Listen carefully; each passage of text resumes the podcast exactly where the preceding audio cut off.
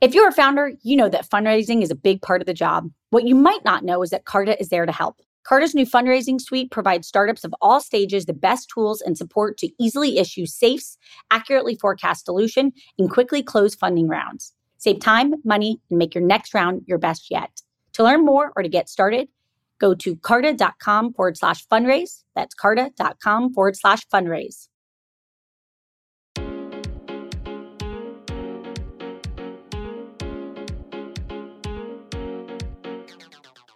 Welcome to Inc.'s The Founders Project with Alexa Von Tobel. I'm Alexa, the founder of LearnVest, author of New York Times bestselling book, Financially Fearless, and second book, Financially Forward. I'm also the founder and managing partner of Inspired Capital, a venture firm focused on the entrepreneurs of the future. Each week, we sit down with a top founder to share their story of guts, inspiration, and drive. Hi, everybody. I'm your host, Alexa Von Tobel. And this week, I want you to meet Johnny Boufarhat, the founder and CEO of online events platform that's redefining virtual events and connecting people around the globe. Johnny came up with the idea for Hopin after becoming immunocompromised in 2015 and missing the connection of networking enabled by live events. Johnny started Hopin in 2019. In less than a year, scaled the company to over 3.5 million users and 50,000 plus organizations hosting events. Hopin replicates the dynamism of live events by providing interactive sessions, breakout rooms, and randomized pairing for networking. The company has been called the hottest startup of 2020 and has surely hit records by reaching a valuation of over 2 billion in just a year after launch. Johnny graduated from the University of Manchester with a degree in mechanical engineering.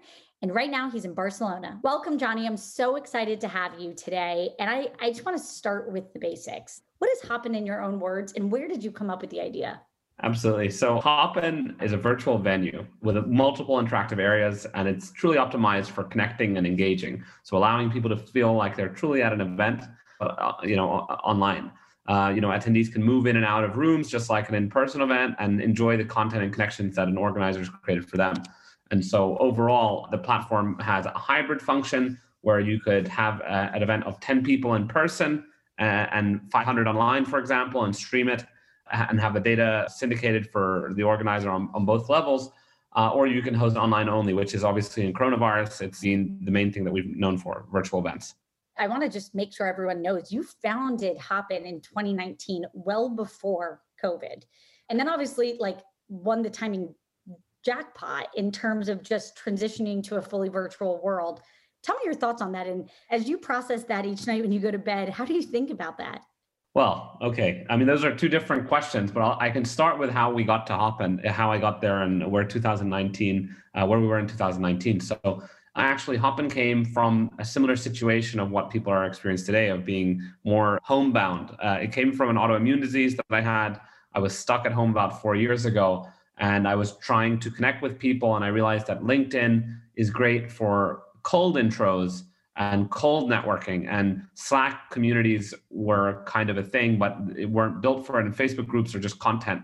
So i was trying to find a way to get warmer intros. Fast forward a bit and then we end up in 2019 building a product uh, by myself for a while and by mid 2019 i had recovered from my illness. I wanted to launch it and we had a ton of traction actually even pre-covid. You mentioned that we did exist pre-covid but we were in a what was a private beta. It was so, similar to superhuman where there was a wait list and uh, we were building up a lot of traction on the waitlist. It was incredibly viral, and um, I, you know about three percent of attendees that would attend an event that was hosted on Hopin would convert into uh, an organizer through a waitlist. We saw the virality, and then obviously when coronavirus came, uh, that's when we went off waitlist mode, went off private beta, and just realized that we had to grow because there was nothing really out there uh, for organizers to to use other than our product for for you know for highly engaging events. Can you just describe what makes it different than what you and I are doing right now, which is sitting on a Zoom? If Zoom is a meeting area, Hopin is a venue. Uh, and what I mean by that is, uh, in your meeting room is great for 10 people, 20 people. You're able to, you know, but truly only one person can be speaking at a time. Whereas a venue could have 50 meeting rooms, one stage, an expo hall, a, a bunch of areas where you're able to engage with sponsors. You know, basically a venue can have a lot more than just one meeting. And so when you need to break people out or when you're trying to network one to one with people uh, or or even you know be able to watch multiple stages or go in and out of stages. So the, the idea of the of the venue as the model for what Hopin is has made the product so customizable that as an organizer, you're truly able to create any event you want, from a conference to a recruitment fair to a expo hall for buyers to buy goods, live shows from vendors. It truly allows you to build any anything, any event you want in, inside the venue, and it's not just a 20 person call or 10 person call or 100 person call, as you've seen some virtual events are on Zoom, where there's only one person speaking uh, at a time. You you can have hundreds of these, let's say, meeting rooms and uh, uh, you know, and, and, a lot of other types of virtual spaces, and also the integrations and features that we build for, uh, you know, which are all customizable as well, allow you to do some pretty uh, innovative things in in how you how you want to run your event. I want to go back to a little bit of those early days where you literally built the product as a team of one. How did you approach it as you were building it? You know, what were kind of your first principles, or what were the things that were your guiding principles? And in again in the rearview mirror, it seems so obvious, but you actually came up with it again in 2019 before all of this happened. How did you approach your product principles? So I read the Lean Startup, and uh, you know somewhere in 2017. And so when I had started building Hopin, I quickly realized that you can't build a venue because I mean the idea was that it's a it's going to be a venue. And so my product principle was the opposite that organizers should run their event.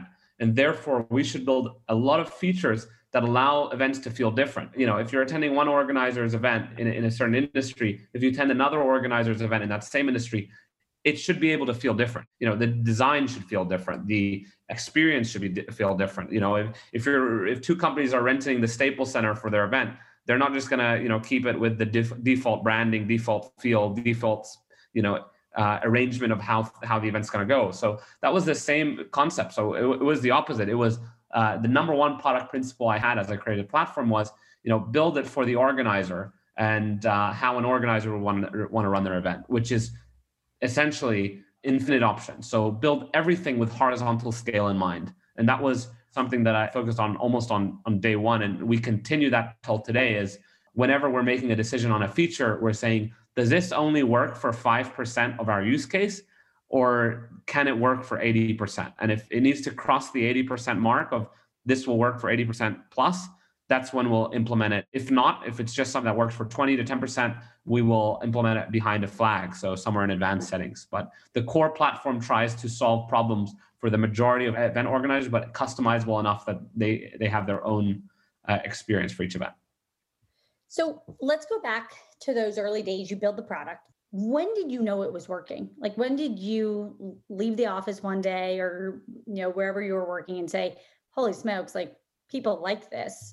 What did that look like and describe that for everybody? It was a event for filmmakers that are traditionally hosted uh, they traditionally host a webinar and this time they wanted to host a filmmakers event that was more networking orientated once they saw the Hopin product. You know, at the time I had to almost pay people to try the product. Nobody wanted to try the product. you know, I had sent tons of emails. It wasn't easy for me because nobody knew who I was. Uh, I didn't have any sort of social backing, so or Twitter backing or anything like that. So uh, no investors, no nothing. So I was literally like, "Hey, you really, really should try this." And so many people were were like, "No, sorry." So eventually, I let someone run their event for free on it. They hosted an event. The aha moment was when people were uh, this uh, Irish filmmakers convention that they usually host in Dublin, they were able to bring in everyone from around Ireland, and they had about three times as much users uh, that attended. What ended up happening was that event happened. It was super successful because they're like, oh, we got to network and watch the content. And I never had to come into the city, like two hour drive away. A lot of people were coming from Cork and a bunch of other places to attend these conventions. And even the organizers came back and said that it significantly increased the amount of people that were coming to their physical events because now they you know people were able to meet faces online and then realize oh I should attend in person. So that was the big aha moment for me. We had multiple events after that that were showing the same thing and the huge moment when I knew this was going to be an incredibly viral product was when I started to look at the analytics of uh, and that was closer to uh, October of 2019. 3% of attendees were converting into organizers, which was a scary uh, but exciting figure for me, who was at the, at the time I was a bootstrapper and I was saying, you know what, I don't want to raise money. I don't like the idea of uh, doing venture capital. And then I, it, uh, when I saw that, I said, oh, oh shit, you know, in order to really jump on the demand here, I'm going to have to raise money and and and, and move as fast as possible. 3% of your users became hosts, which is just a beautiful thing about your product. Every time you go to this, you say, Oh, I should use Hopin next time I have to do something. And then COVID happens where you literally can't go anywhere.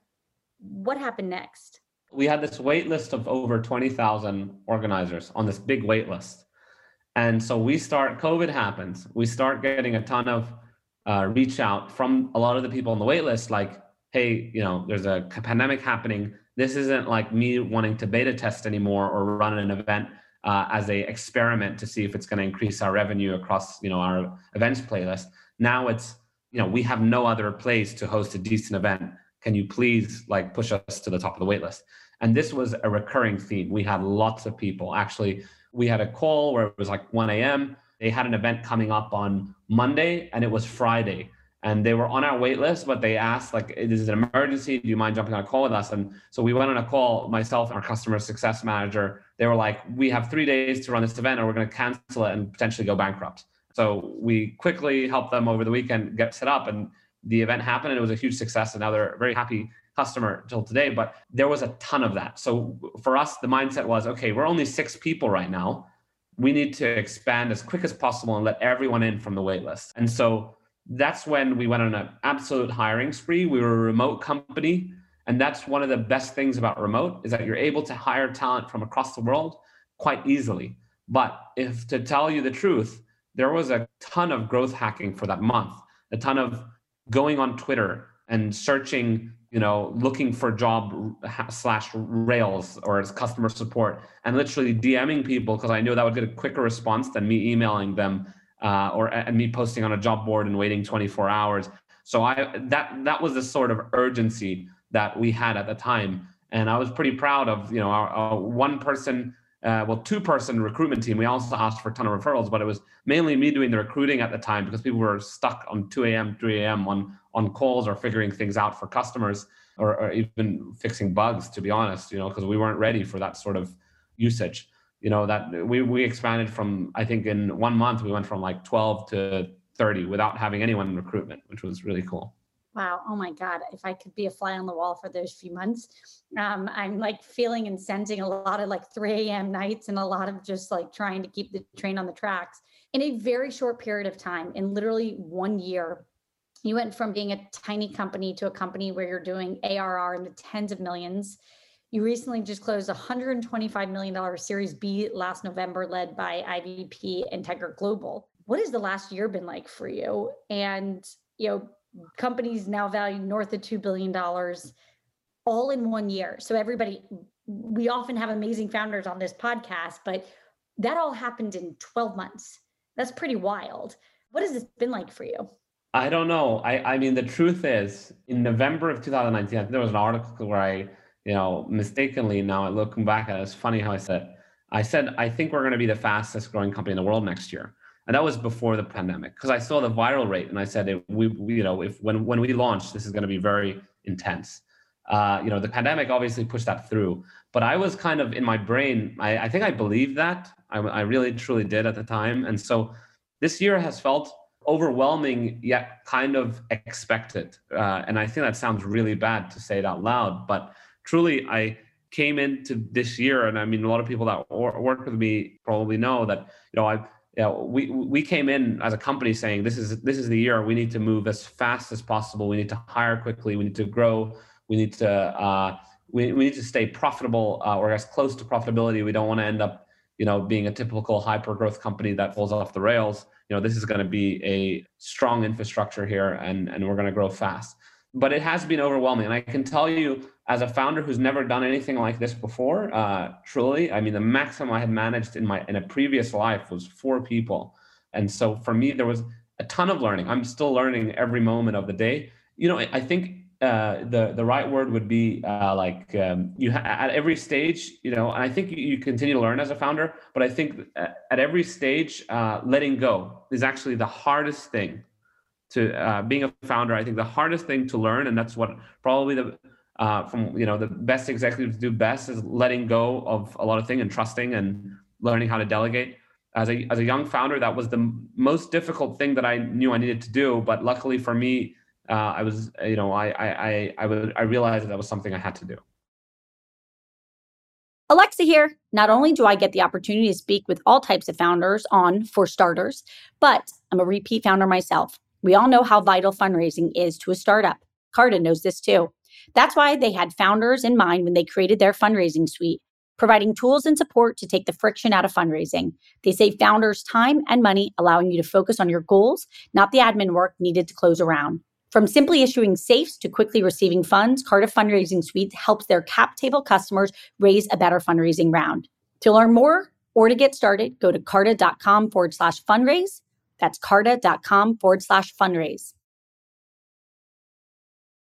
If you think about you went from basically zero to 250 employees in an extremely short order. What's your hiring playbook for all the entrepreneurs out there, your remote and distributed team? What are the one or two things that you swear by as you build the team, and how do you keep the quality high, knowing how fast you've had to move? So, well, there's a, quite a few things that I swear by for Hopin, and this may not work for all companies. Uh, but I can tell you what our some of our principles are about uh, for people in the company. Number one is no ego uh, or low ego. Uh, we have a we, we always say it's we're an incredibly competitive company, but not internally internally, uh, you know, no land grabs, no, no, uh, you know, ego is the most important thing. I mean, one good example of that is when you're in an interview, uh, even some of the best people don't talk about themselves too highly. They talk more about the achievements that they've done in the company. And it's very clear if, if someone's talking over or talking under. So I would say ego was a big thing for us. When you have a lot of people with low ego, but are highly competitive externally, you know, you end up moving at a ridiculous pace and not stepping on each other as much as you would normally. Uh, remote has been incredibly powerful for us. I'll give one extra thing that may upset some people, but it, has been really useful for us. Uh, hiring in San Francisco or New York, uh, it's something we try not to do. The reason why is because there's a ton of talent, especially if you're a remote company, out in areas that they really want to be part of a startup. They really want to be part of a hypergrowth story, but they've not been part of a hundred of them. They haven't been, I don't want to say corrupted. So, but the culture, let's say when you've been part of 10 or 20 hypergrowth companies, you start, it starts to dilute a little bit the culture. Whereas, you know, we hired people from wherever they were in the world. And there's some people that are like, you know, whether it's Turkey, whether like we generally hire from almost anywhere. And so uh, from Turkey to Portugal to you know, Midwest, the Midwest, of the United States, like anywhere there's good people, we will hire. And uh, a lot of those people, because they maybe they have kids or they want to live near family or what, for whatever reason, they didn't want to move to San Francisco or New York. And so they're very, I mean, we hire from San Francisco, New York. I'm not saying that we don't at all, but I'm saying that we've made an, uh, and this is for founders out there, we made an added, because these those people are are more likely to one want to stay with your company because they're so excited about the opportunity to be part of a, a, a great company that's not based in San Francisco. They're not a second class citizen or anything else. You know, uh, they're they they tend to uh, work harder because you know they it's not their tenth time doing it, and and and, and overall it's just been a huge culture point, culture positivity for the company. So uh, and and diversity. So th- those are it's that's been a big hack for us. I want to just quickly do one thing before we transition to talking a little bit about you and your hacks and your your your personal kind of tricks for for surviving the last year. But you have a really unique vantage point as somebody in your seat, um, looking at as the world is evolving underneath all of our feet, not just in the United States or Europe, but globally. COVID has changed the entire ecosystem in some ways that are quite permanent. If you fast forward a decade what is one or two of the things that you just feel are obvious to you given your perch at Hopin? I think that all experiential events, so concerts, you know, all, all the events where you go for an experience, like like concerts being the most clear example of that, but you could also say a meditation retreat where you're basically anything that requires per, a really deep personal connection is going to go back to in-person events. I'm very confident that in 10 years we'll still be meeting up in person for a lot of these uh, experiential events, um, you know, weddings, etc. I don't think they're going to go online.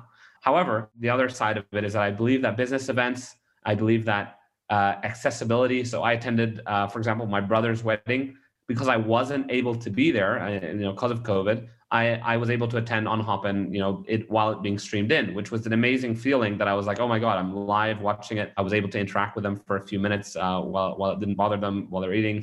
you know, it really depends. Uh, it, the, the point is that I, I think that the, the world is truly going to go hybrid in event sense. I think people are going to attend physical events and especially for experiential based events, but for business or content or, you know, any events that um, you know, or anything that you can't go to, there will be a hybrid component so people can attend while, from home if they're unable to be there. I think that's uh, really where where it'll go, and there'll be a lot more online only events as well.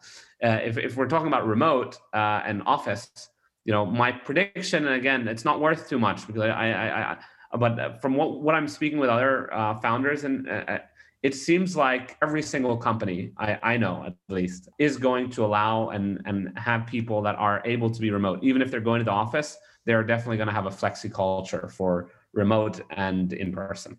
Yeah i, I fully agree with that.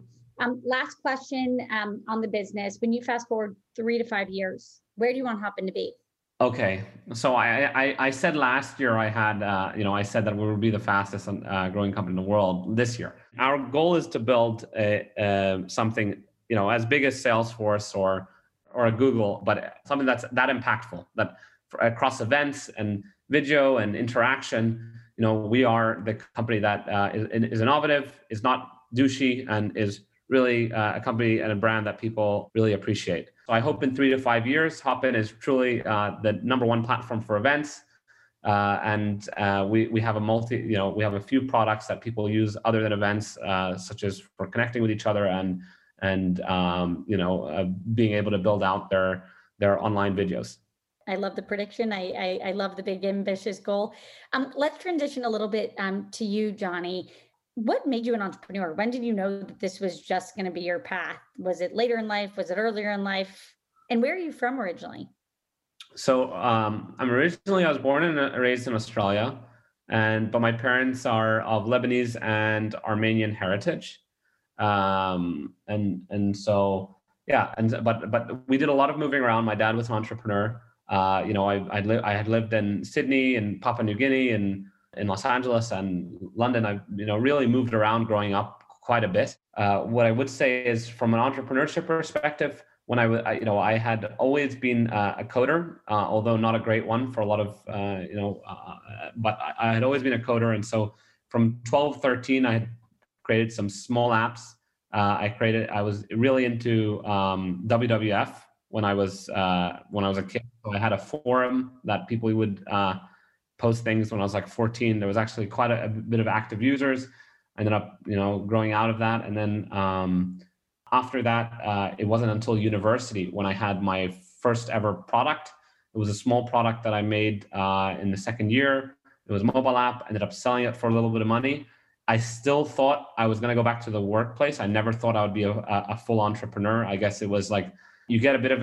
I, I think I had like a mild uh, at the time thought that you know it's not you know it's it's not uh, you know working in the workplace is the best possible thing you could do. I don't know why i believe that. So i even i don't even know why i finished my degree to be honest looking back. But anyways i finished my degree and uh, then i went to work in a company.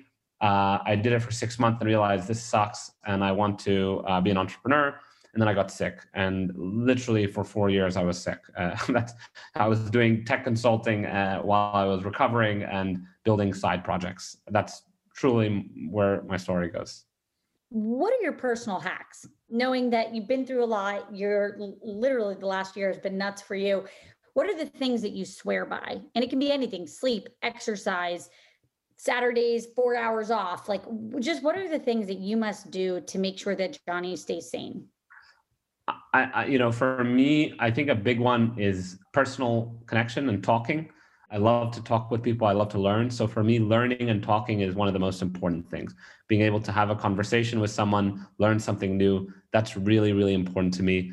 I don't like repeatability. So I don't like having to do the same thing every day. So I even if I have to do the same thing for a week, I will make sure that I'm learning something somewhere. So no matter how what it is, whether it's watching a video that teaches me something or speaking to someone that I know is gonna, you know, be able to teach me a thing about to whether it's about stocks or or even you know more business related. So that uh, learning is a key one for me to uh, stay excited, and it also allows. I think it's very good for the brain as well. Obviously, in order you know in order to continue getting the right energy. But what else? I used to meditate when I was sick. I stopped meditating now. It's also a big debate for me whether or not meditation is good. I think it's great when I, I don't know. This is going to sound crazy, but I I think meditation is good uh, for you uh, as your company expands. But in a in a when you're super when you're trying to manage like six things, you know, like how meditation you're in a call and then you're thinking about three things at the same time meditation is great for making you not do that anymore. So you're like focused on the now. But I feel like with Hopin this year, it was very good that I was thinking about like I was never I was like in 10 places at once, which is obviously not healthy and you want to stop that in your life. So I sometimes feel like maybe if you're an entrepreneur, if you're going through a high intensity moment, maybe you don't want to be meditating. Like if you know that you need to have your brain in a few places. I don't know. That's just a random thought if you step back, what are you most proud of um, as you reflect upon Hopin, you know, two years in now? What's the moment that you're like, holy smokes, I can't believe that happened? What was it? For me, it, it, you know, it's it's recently actually that happened is when you know we just made our final hire for an executive team, um, which was a CMO, and uh, we also made an acquisition. And by the time those two were done, I remember looking. At, it was only like a week ago, and I was looking at it, and it was probably the first time uh, and I looked through like the customers, like we had like a end of year sort of like, you know, this is what we achieved type thing.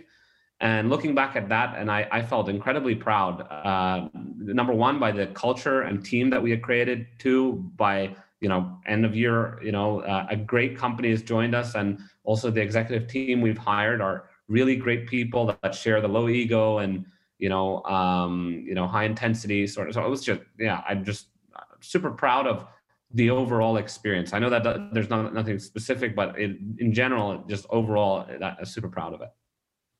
I love that. When you think about one thing that you want to get better at, what would you say that is? Oh, there's uh, there's a ton of things. I mean, uh, one of the big ones is patience. You know, is that's good. Uh, you know, I think I've for this year I've proved it okay. Uh, is the ability to uh, like push things forward and make them happen instantaneously. But some of the best things, uh, I think, this is what I predict, are uh, you know something that you like sprouting a, a tree that grows over like five years. And I think you know that's something I don't do as well. Like I constantly want to see results now. Maybe I'm you know of the millennial culture of uh, instant gratification. So I, I, believe I need to get much better at uh, being able to plant something for three years without seeing, let's say, instant results. Yeah, I struggle from the same, so, so I, I appreciate that, Johnny. Um, and then my my last question that I wanted to ask is: I have heard from many people that you are probably one of the hardest working founders. That you truly are twenty four seven. You take calls sometimes at two, three o'clock in the morning. How do you sustain that? I also don't want to live because I remember when I used to watch a bunch of entrepreneur videos when I was sick I used to look at these things and like people would be like, I wake up at five, I get three hours sleep. Da, da, da.